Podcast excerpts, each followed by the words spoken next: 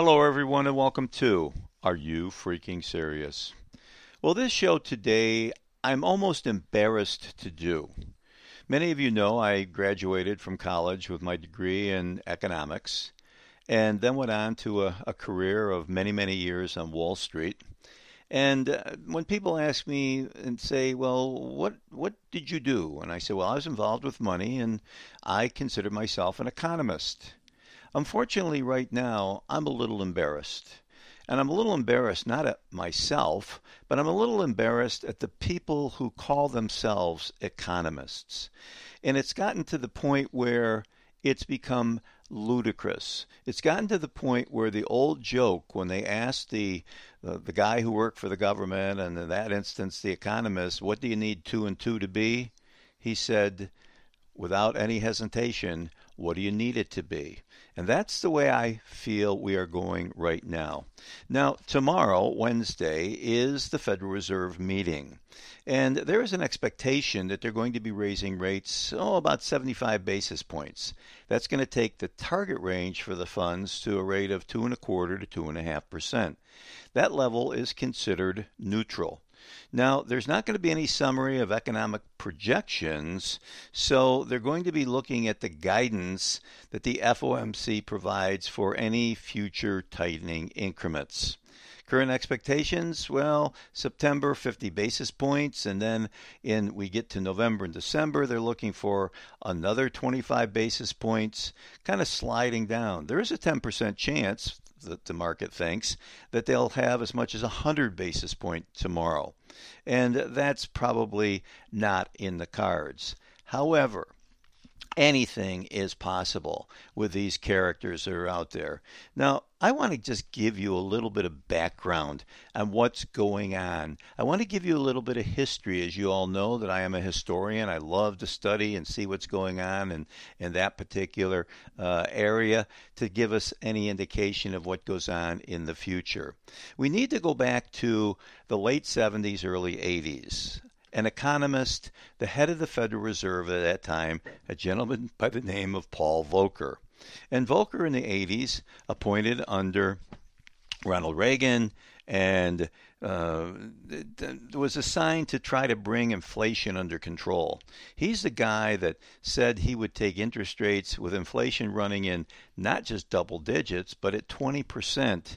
He took interest rates screamingly high. But he did something else. And I remember my grandfather, who was on Wall Street, calling me up and said, Okay, son, grandson, you're the economist. Tell me what you think about this new position taken by the Federal Reserve. And I said, Well, I heard about it. It's called changing the rules of the game or how you describe a definition. You see, inflation at that point in time, which was screaming, was considered the increase in price of everything. All right, that's the outcome. We know that inflation is too much money chasing too few goods, and that's what was occurring. And so there was so much money being spent and borrowed and invested and spent, etc., that the Federal Reserve tried to slow it down by raising those interest rates. But inflation kept going higher and higher and higher. The prices kept going higher and higher and higher. That they came out and they said, look, hmm, what are the two things that are doing this?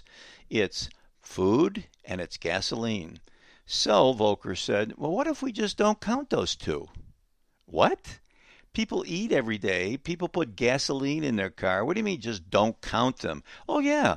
Let's call one thing um, core inflation, and then we'll call something else headline inflation.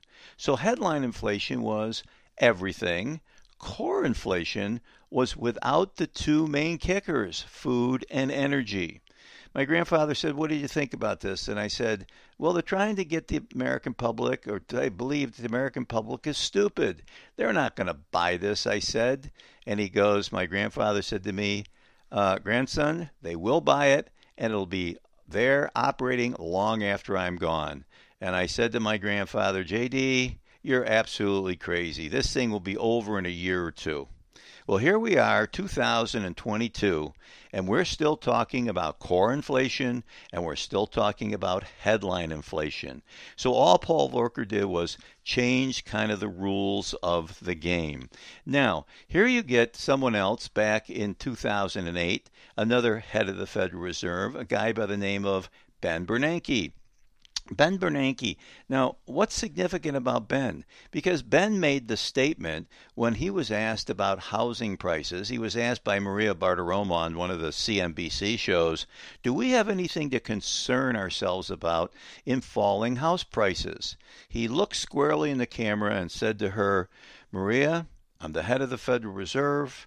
I'm an economist. I'm an expert on the depression, and I have and I'm here to tell you that house prices nationally will never go down.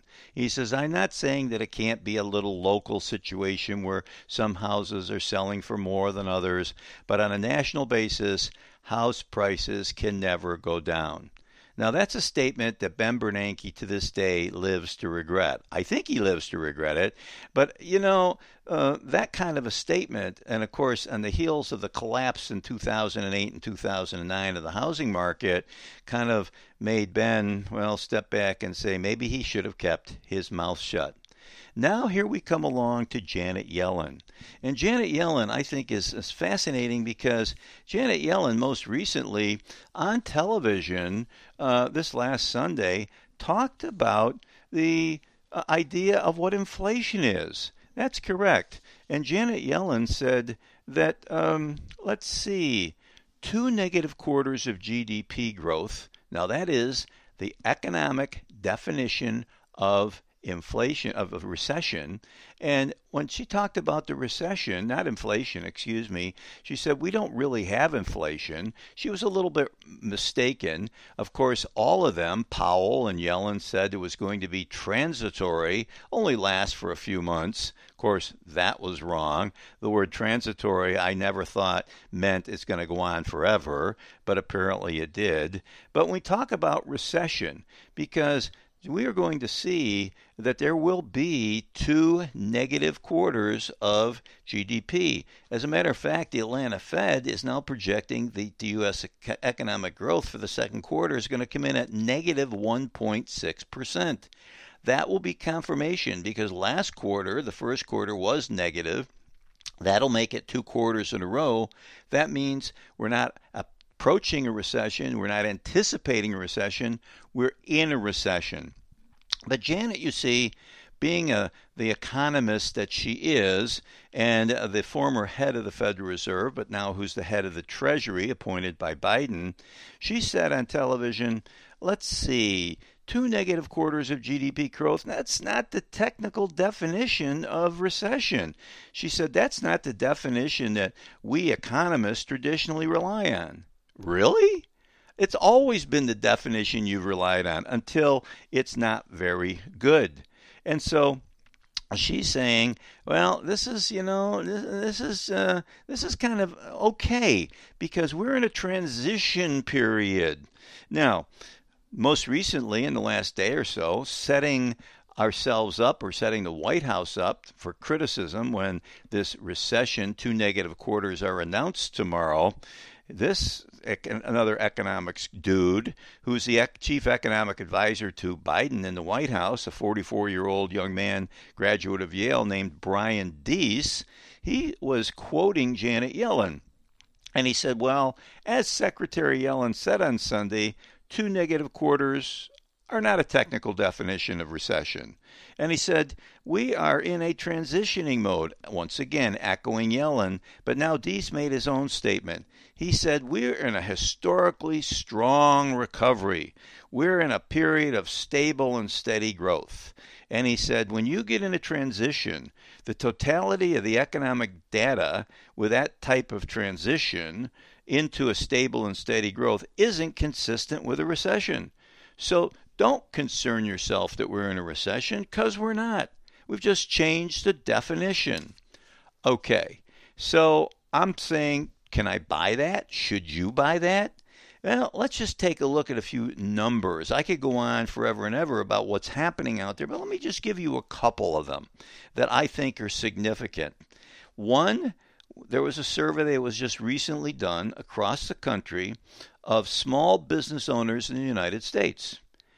Catch this number 51% of all, of all small businesses believe that rising prices could, quote, force them to close their businesses within the next six months. I didn't say 5%, I said 51% of the survey. 45% in the same survey of all small businesses have already decided, decided to freeze the hiring of new workers. You are also starting to see the pink slips go out because the money's not being spent. Unemployment is now starting to increase. And when we take a look at the number of Americans applying for jobless benefits, that's risen to its highest level in eight months. Oh, by the way, you know, the area that everybody wants to go into, hey, I'm going to go to college. I'm going to be a software developer. That's right. I'm going to get into high tech. Well, I hate to tell it to you, but the employment postings for software development jobs, they've dropped off by more than 12% during the past four weeks. All the indicators are moving lower and lower and lower and lower. And so these are indicators showing us not only are we mistakenly approaching a recession, we are in a recession. And yet, we will hear what the White House has to say after tomorrow. They'll try to put lipstick on this pig.